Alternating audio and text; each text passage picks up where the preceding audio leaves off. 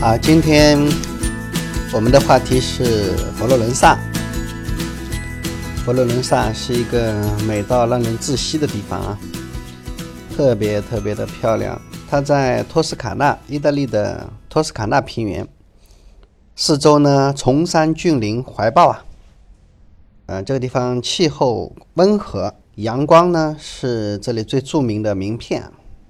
阳光洒在佛罗伦萨，整个城市啊就像被镀了一层金一样。特别是清晨和黄昏，连上帝都不敢打搅这里的浓厚的艺术气息呀。所有的教堂、美术馆、漂亮的建筑，还有参差不齐的树木，全都披上了一层薄薄的金色外衣。老裴去佛罗伦萨的时候，是在十一月份，金秋的阳光，那些洁白的白云，跟远方的山丘混为一体，这迷人的托斯卡纳田园风光。实在是让人非常的憧憬啊！这个地方我们中国人更喜欢管它叫翡冷翠，在徐志摩的诗里面啊，经常提到这个地方。徐志摩管它叫翡冷翠，啊，这什么原因呢？很简单，中国人翻译这个地方的名字啊，这个地方的名字是从英文翻译过来的。英文这个地方叫做 Florence，对吧？所以叫佛罗伦萨。可是它的意大利语发音呢，叫做 f l e n z i f l e n z i 就是我们伟大的浪漫的诗人徐志摩喜欢的，从意大利文直接翻译过来 f l e n z i 就是翡冷翠嘛。在这个城市啊，它赖以成名的地方，就是整个城市的艺术气息呀。整个的感觉，这个城市就是一个被艺术品、被美术馆、被教堂、被艺术学校，整个的被烘托起来的一个城市。总体而言，我觉得一个想要学设计的人，嗯，最好能够在翡冷翠待上一两个月，你每天都沉浸在这种艺术的氛围中。啊，你的艺术的欣赏能力啊，自然而然就不一样了嘛。佛罗伦萨的街头漫步，有时候眼睛的余光掠过人家的窗口啊，我发现每一个窗口里面，每一家人家几乎都是那么的精致巧妙，那种搭配，那种雅致，每个人都是一个设计师，都是一个艺术家，在佛罗伦萨，好像。没有人不懂设计，没有人不懂美，没有人不懂艺术，他们都是天生的艺术家，没办法了，谁叫他们生长在一个有艺术基因的城市里了？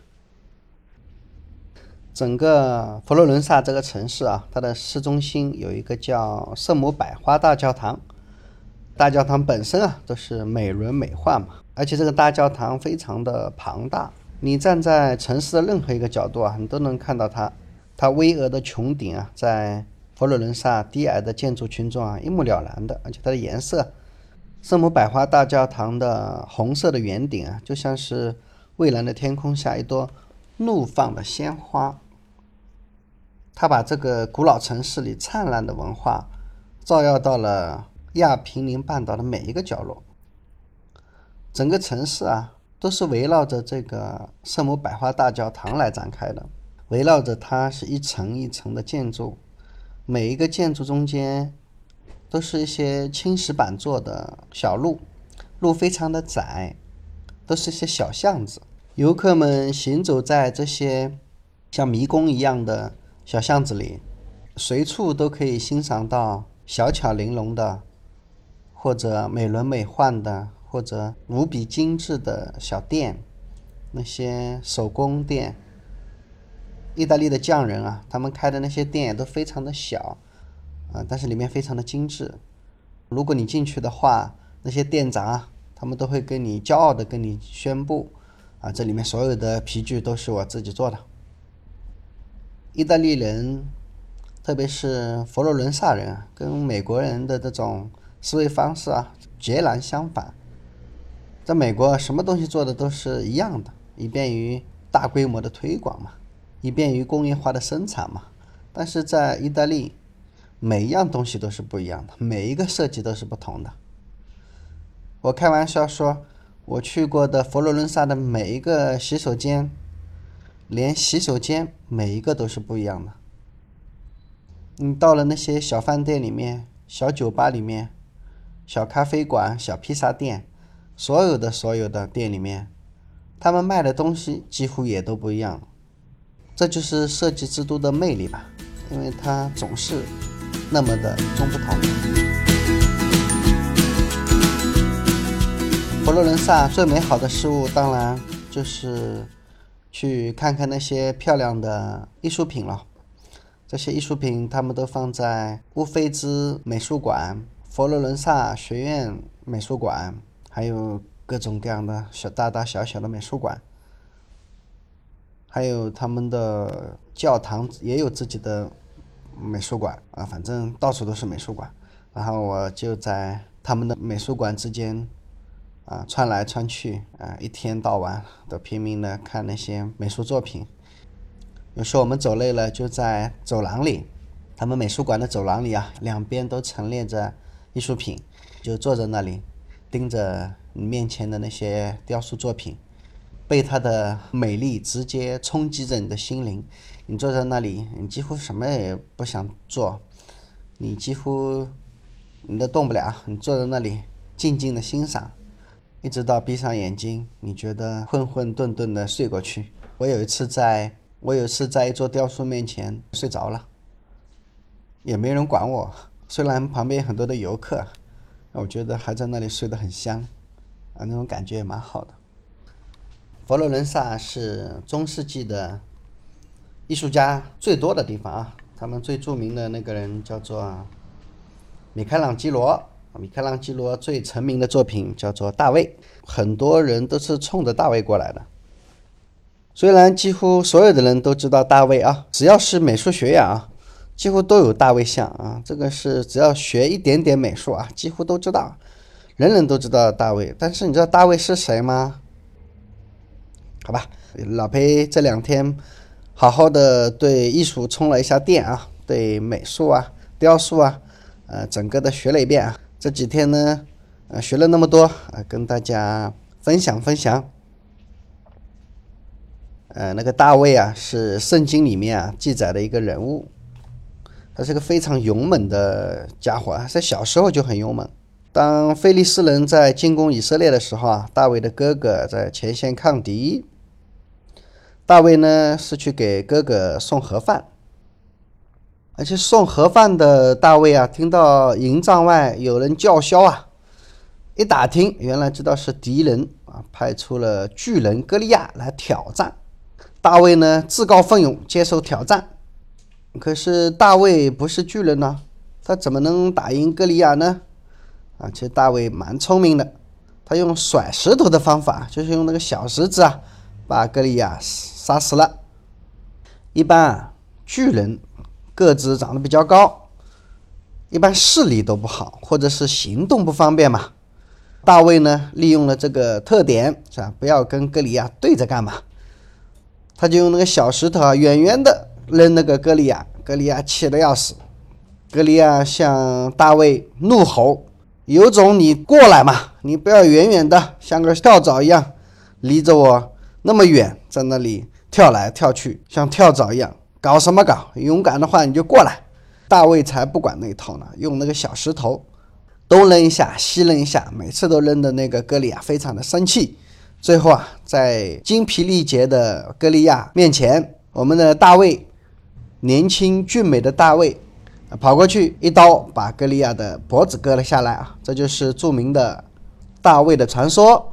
那么我们的米开朗基罗呢，就是要雕刻大卫在迎战歌利亚那一刹那啊，出手甩石子的那个关键一刻啊，这个时间节点啊非常重要啊！我们的米开朗基罗同志。之所以大卫雕像能够雕得一战成名啊，就是时间节点掐得好嘛。就在大卫表现出无比的庄严感、紧张感、动态感的时候，米开朗基罗抓住了大卫的最紧张的那一刻。而且啊，看完这个作品之后啊，无数人都表示，啊，小伙子嘛，必须要经历这种紧张的时刻啊，你才能长大成人呐。在看米开朗基罗这个雕像的时候啊，老裴有一个非常上不了台面的想法，哎，这个米开朗基罗小伙子身材啊，骨骼清奇啊，肌肉也看上去也还不错嘛。那小伙子怎么那个小丁丁长得有点小啊？这个上不了台面的想法迅速的被人戳穿了啊！老裴身边的艺术指导立即就指出了我这种见不得人的想法，然后他告诉我啊，为什么大卫的丁丁这么小嘞？我不知道听众朋友有没有对这个问题感兴趣啊？嗯，好吧，我就透露给大家吧。首先一点啊，米开朗基罗是知道的啊，大卫雕出来就是要给人看的嘛，而且也不能平视啊，它是放在比较高的位置上给人看嘛。所以呢，如果那个钉钉比较大的话啊，人站在下面啊，从下往上看，如果那个钉钉太大了，你感觉会怎么样呢？是不是很突兀啊？如果这么大个钉钉把你的视线都给遮掩了，那种微远感就没有了嘛，就你会很尴尬嘛，对吧？所以呢，这个钉钉啊，决定了从美学视觉角度啊，决定了不能太大嘛。那第二个理由啊，呃，是人在面对应激事件的时候啊，男性啊。人的交感神经比较兴奋嘛，这时候自己的骨骼啊、血管扩张。从生理角度上来看啊，呃，人体的生殖器啊、海绵体里就没有血液，那自然而然就会提到身体里面去，然后丁丁也会随之缩小。第三个理由呢，是因为在文艺复兴时期啊，宗教的力量也还是很强大的嘛。我们宗教强调禁欲，对性感的东西啊不太赞成。梵蒂冈的历任教廷中间啊，有很多的教宗啊是不太喜欢这种袒胸露乳啊、过于色情的东西啊，所以那时候的艺术家普遍的就不会把那个钉钉弄得太大。所以呢，你到西方去看到的那些美术馆里面啊，所有的雕塑、所有的美术作品啊。嗯，能不录的当然尽量不录。如果实在录出来啊，为了美学的需求必须要录出来的话，基本上这个钉钉也不会太大。所以你常常会发现啊，几乎所有的雕塑啊都会患上一个毛病，叫做包皮过长。老裴在佛罗伦萨看到了无数文艺复兴三杰的画。文艺复兴三杰啊。就拉斐尔、达芬奇和米开朗基罗嘛，其中有一个人年纪最小，活得也比较短时间，呃，三十七岁就离世了。但是在文艺复兴三杰里面，他年纪最小，活的时间最短，可是排名为什么这么高嘞？拉斐尔为什么能够位列文艺复兴三杰呢？总有点道理吧。我的艺术老师又告诉我了，拉斐尔这个人呐，虽然年纪轻轻，特别喜欢美女啊。拉斐尔的老爸是宫廷里面的，也是一个画家，富二代，又加上才华横溢啊，而且还有一手画美女的绝技。你看看，啊，像这样几这样几个优点于身啊，不招女孩子喜欢也不容易啊。所以啊，混在美人堆里面的拉斐尔，他的画中间最大的特点就是画美女的本事大呀。拉斐尔的画作中间啊，做出最大的贡献啊，就是画出来的个圣母特别特别漂亮。中世纪以前啊，一般的画家画的那些圣母啊，那长得都不咋地，要么就是耷拉着个脸，要么就是一脸庄严，面无表情。可是这个拉斐尔呢，他画的圣母啊，就变得非常的漂亮啊，面颊红润，有点微胖，眼睛又非常的慈祥，这样的一个圣母啊，让人看了之后立马就心生亲切感啊。所以拉斐尔的作品一下子就获得了市场啊，王公贵族纷纷要求他啊提供作品嘛，比较容易找到赞助商嘛。拉斐尔画了无数的圣母像啊，他的画的厉害之处啊，就是虽然很简单，能够让人产生亲切舒服的感觉，而且他也是第一个利用了三角构图的方式啊，所以让人产生一种非常稳定的顺序感。我们看到他画的草地上的圣母啊，非常的温柔，甚至在旁边玩耍，就好像是在日常生活中，老妈带着小孩在阳光下玩耍，是吧？这种感觉特别的亲切，让人沉浸在一种充满爱和美的光明世界里。所以呢，文艺复兴三杰啊，他们三个人各有所长啊。达芬奇画出了人的神秘感，米开朗基罗画出了人的健硕。啊，健壮。拉斐尔画出了女人的亲切、温柔。有人说，拉斐尔之所以啊三十七岁在最壮年的时候离开人世，就是因为这个小子啊纵欲过度嘛，年纪轻轻啊，所以就搞得肾亏，然后离开了人世啊。当然，这个说法老裴表示我不知道啊，我没有这么说啊。再来说说米开朗基罗啊，说句老实话，米开朗基罗，老裴以前也没有注意过他本人长什么样啊，知道他的那些美术作品啊、艺术作品、雕塑啊都知道，但他本人长啥样呢？我忍不住就会跟《忍者神龟》里面有一个叫米开朗基罗的，我忍不住就要跟他联系在一块啊，虽然也上不了台面。但还真是这样的，《忍者神龟》里面那个米开朗基罗太有名了。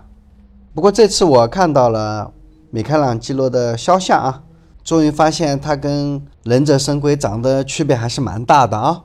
我就搞不清楚为什么米开朗基罗这么喜欢男性的身体啊，特别是那些强壮的、身材矫健的、肌肤优美的、皮肤光滑的。像这种米开朗基罗，我估计看到这些男性的身体啊，他就流口水啊。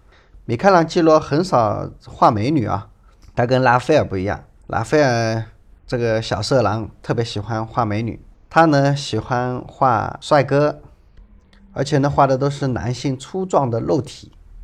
在米开朗基罗的作品里面啊，因为他实在太喜欢男人了，所以他画的女人都有点像男人。他的作品里面啊，女性都有这种强壮的体格，所以还有人直接说他在米开朗基罗的世界里啊，只有两种人，一种是男人，一种是像男人的女人。说到佛罗伦萨的这些文艺巨匠啊，不得不说佛罗伦萨的美第奇家族。老裴以前的节目中也讲到了啊，没有美第奇家族，基本上也就没有文艺复兴。因为美第奇家族啊，出资赞助了几乎所有的文艺复兴时期的艺术家、雕塑家、美术家、画家、科学家啊，几乎我们能数得上名字的那些文艺复兴巨匠嘛，几乎都是美第奇家族啊资助的。我们的超级大明星米开朗基罗啊，十四岁的时候就已经被美第奇家族包养了。只有在美第奇家族这种大家贵族家里啊，米开朗基罗才能接触到啊希腊呀、罗马时期的那些珍贵的艺术作品啊，才能受到这些熏陶啊，能够在美第奇的宫殿里面学习观摩那些珍贵的艺术品啊，耳濡目染，最后才成就了米开朗基罗。那时候的罗伦佐啊，美第奇家族的一个。当政者邀请了无数的科学家呀、人文主义者啊、诗人呐，都在那里，所以他们的创作氛围也非常的好啊。像这种待遇啊，让米开朗基罗他的视野啊、他的思想啊，能够非常的开放。不光光是拉斐尔、米开朗基罗，连达芬奇也是美第奇家族资助的啊。几位被包养的艺术家，他们常常还一起搞搞什么 PK 啊、对决啊之类的。在一五零三年的时候，五十一岁的达芬奇和二十八岁的米开朗基罗在佛罗伦萨进行了一场殊死的较量啊，不是殊死了，就是佛罗伦萨的德比战嘛。这次呢，鲁伦佐给他们的比赛题目叫做“为佛罗伦萨市政议事大厅画一张巨幅战役图”。这真的是一个高手对决的时刻呀！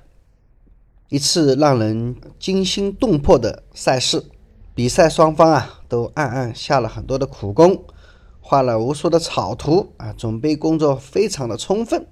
啊，当时呢也没有歌星啊、影星啊之类的啊，所谓的明星啊，都是这些画画的呀、搞雕塑的呀，就是老百姓心目中啊最崇拜的偶像嘛。两大超级偶像进行比赛，嗯，粉丝啊。就涌到了街头啊，一起来围观哪个超级无敌巨星啊，最终能够胜出。达芬奇老爷爷呢，他画的是昂加里战役，他创作了一幅高潮的画面啊，画面中啊人仰马翻，厮杀非常的激烈，飞沙走石，电闪雷鸣啊。而我们的小米同志他画的是卡西纳战役，但是他表现的是战士们。呃，在准备打仗之前啊，战士们在河里面洗澡，那些小战士啊，还有点惊慌失措。小米同志啊，画的是战役前啊那种紧张焦虑的动态，让人一看就感觉到那种空气里面啊，那种气氛非常的凝重啊，让人感觉到这种强大的内力即将爆发前的那种刹那的感觉啊。不过说句老实话，这两幅作品我在。佛罗伦萨每个美术馆都没找到，据说是作品没有流传下来。米开朗基罗的画，他的作品中间那些主人公啊，都是具有非常强健的肌肉啊，都是一些肌肉男。老裴不是艺术大师，连像样的艺术爱好者都不算。但是现在如果让我看到一幅画，给我五分钟时间，我一定能知道。呃，那个是不是米开朗基罗的作品？因为它的特点还是非常的强烈的。米开朗基罗最好的作品是哪幅呢？我给大家揭秘一下啊，在米开朗基罗自己看来啊，他的那件《哀悼基督》是他认为自己最好的作品。哀悼基督这个主题啊，是宗教主题中非常重要的一个内容啊，所以很多的艺术家都做过这个主题的作品。光米开朗基罗本人啊，这个主题他就做了好几个。难能可贵的是啊，在米开朗基罗不同的年龄阶段，他做了不同的哀悼基督。做第一张哀悼基督的时候，米爷才二十三岁，所以那时候他雕刻的哀悼基督啊，还是一件很美的事情。他诠释了那种很优雅的气氛，非常的唯美。那时候这件雕塑作品出来的时候，已经引起了轰动啊！人们都不太相信啊，这个二十三岁的小伙子能够弄出这么漂亮、这么唯美的雕塑作品。而且这个小伙子啊，第一次把自己的大名刻在了作品上，而且直接刻在了圣母胸前的衣服上。老裴在梵蒂冈的。圣彼得大教堂亲眼看过这个作品，虽然很远啊，不能很近的看，它离观众特别远，只能远观，但是也能够作品非常大嘛，但是也能够充分的感受到这种艺术之美啊，给人那种强烈的冲击力啊。这张作品中间，圣母是非常年轻的，非常漂亮，纤瘦有度，脸庞秀美，耶稣基督躺在她的怀里，虽然非常瘦啊。身体非常虚弱，刚刚从十字架上放下来。这幅雕塑作品啊，看了之后让人觉得非常非常的美。过了五十年之后啊，七十多岁的米开朗基罗再次面对了这样一个题目，这时候的他对死亡的看法就可能已经是完全的不一样了。孔夫子说过：“三十而立，四十而不惑，五十而知天命。”六十而耳顺，七十而从心所欲不逾矩。所以米爷的眼里啊，已经不再是年少时的那种华美，而且有了对生命的深刻的思考。七十多岁的哀悼基督啊，不再是安静的像个熟睡的小孩，而是软塌塌的面对儿子的尸体啊。圣母连表情都没有什么修饰啊，甚至表情都是模糊的。米开朗基罗那时候的想法，应该是我们可想而知啊，他觉得死亡已经是一件特别特别沉重的事情了。到这里，哀悼基督还没有完。米耶的最后一幅哀悼基督啊，跟前两幅又不一样。这幅雕塑作品非常的简单，没有什么修饰。只剩下圣母和耶稣，而在这幅作品里面，耶稣是冰冷的尸体，他们紧紧地依偎在一起。圣母和耶稣身体都非常的纤弱，而沉重下坠的尸体啊，这时候已经变成了一种飞升的状态。这三幅作品如果连在一块看的话，你会发现啊，这耶稣啊，从一开始第一张作品中间像婴儿一样在熟睡。第二张呢是软塌塌的在地上，第三张呢表现出一种上升的状态。在米开朗基罗离世的时候，他已经将近九十岁了。他写了一句最后的遗嘱：灵魂交给神，肉体交给大地，物质交给亲属。米开朗基罗的一生都把自己的生命交给了石头。艺术家的生命也通过这些石头延续下去，让我们这些人到现在还在缅怀他。